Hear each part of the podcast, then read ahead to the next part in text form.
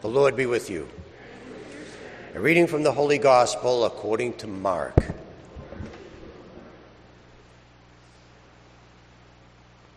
When Jesus had crossed again in the boat to the other side, a large crowd gathered around him, and he stayed close to the sea.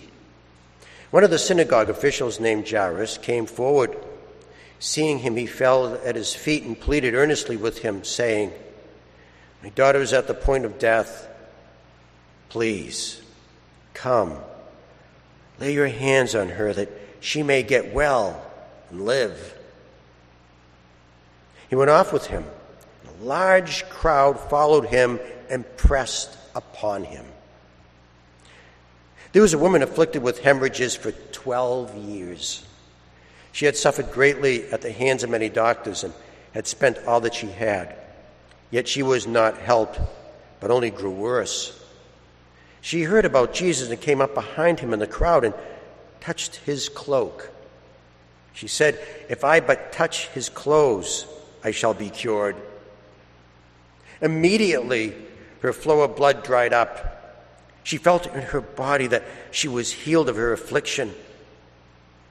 Jesus, aware at once that power had gone out from him, turned around in the crowd and asked, who has touched my clothes? But his disciples said to Jesus, You see how the crowd is pressing upon you, and yet you ask, Who touched me? And he looked around to see who had done it. The woman, realizing what had happened to her, approached in fear and trembling. She fell down before Jesus and told him the whole truth. He said to her, Daughter, your faith has saved you. Go in peace and be cured of your affliction. While he was still speaking, people from the synagogue official's house arrived and said, Your daughter has died. Why trouble the teacher any longer?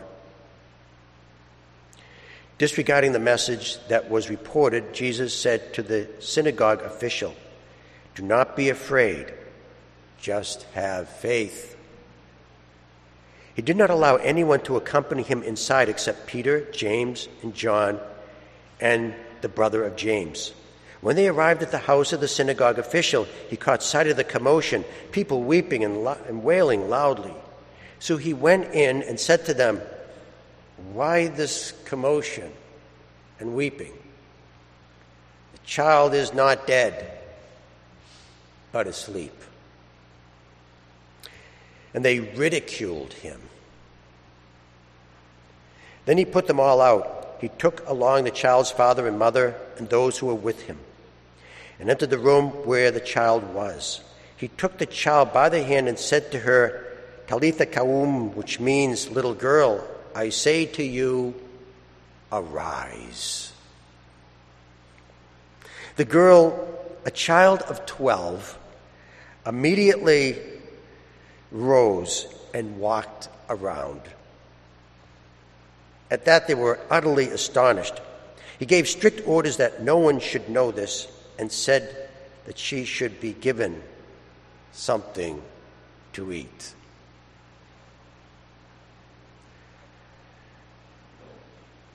The Gospel of the Lord. Praise to you, Lord Jesus Christ.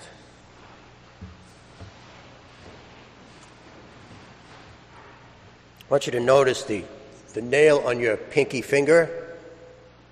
It's very small. That's the diameter of a Roman penny. In fact, if you held a Roman penny between your thumb and forefinger, the penny would completely disappear. You wouldn't see it because the diameter of your fingers are, is bigger than the, than the diameter of the penny. So there is this widow in the treasury at the temple holding two pennies and she makes her donation into the treasury. No one notices. No one can notice because they can't see the pennies between her two fingers. Oh, there is one person that notices Jesus. Not only does he notice the donation that nobody else notices, but he also understands that, that she gave everything that she had. She was most generous of all. So the moral of that story is God notices us. He notices all the thankless jobs we do, all the unappreciated things we do. God notices. Now, this morning I picked up Father Jerry at the airport and I got yelled at. The state trooper said, You can't park your car here, you got to move that right away. Last night I parked on the side of the road because the official told me I could park on the side of the road. But he didn't tell me you can't park there after 8 o'clock. So when I got to my car at 8.15, there was a big yellow warning sign saying that I'm illegally parked and I'm going to be towed. I make two mistakes in the last 12 hours and everybody notices. And you wonder, does anybody ever notice when you do something good? Well, the answer is yes. the Lord notices. So here's a woman that's been suffering for 12 years of hemorrhaging, and she wants to be cured and she knows how she can be cured by Jesus. But there's two problems. The first problem is she, just can't just you know, go darting into a crowd because she'll make everybody ritually unclean.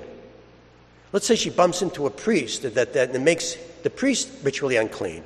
Now he can't work at the temple, and in order to become ritually clean again, he's going to have to offer a red heifer, and red heifers cost a lot of money. So she can't just, just dart into a, to a crowd. The, the second problem that she has is Jesus happens to be on an emergency. There is a little girl that is dying, and the clock is ticking. You can almost hear the sirens going.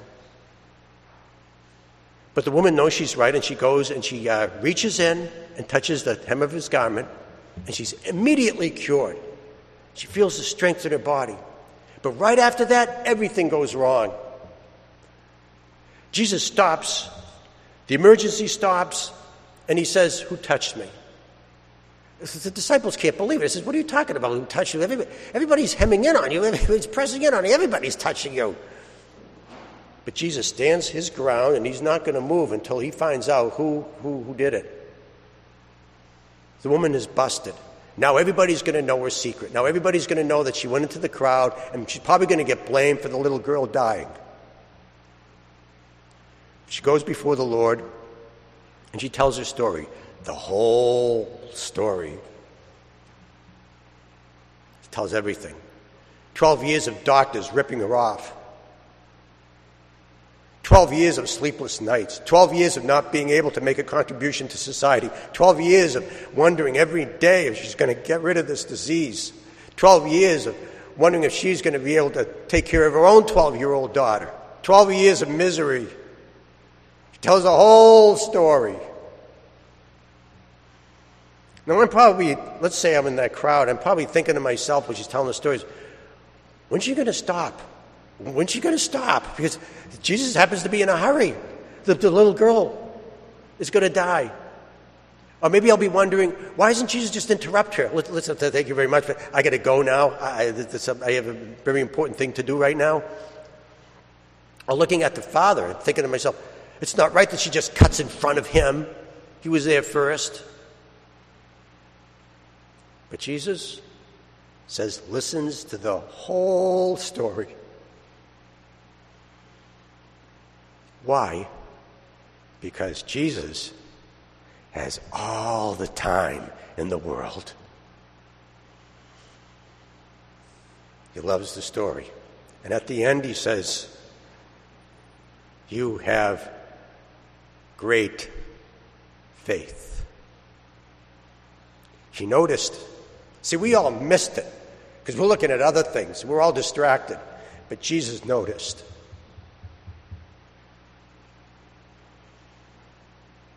And let that be the faith lesson today.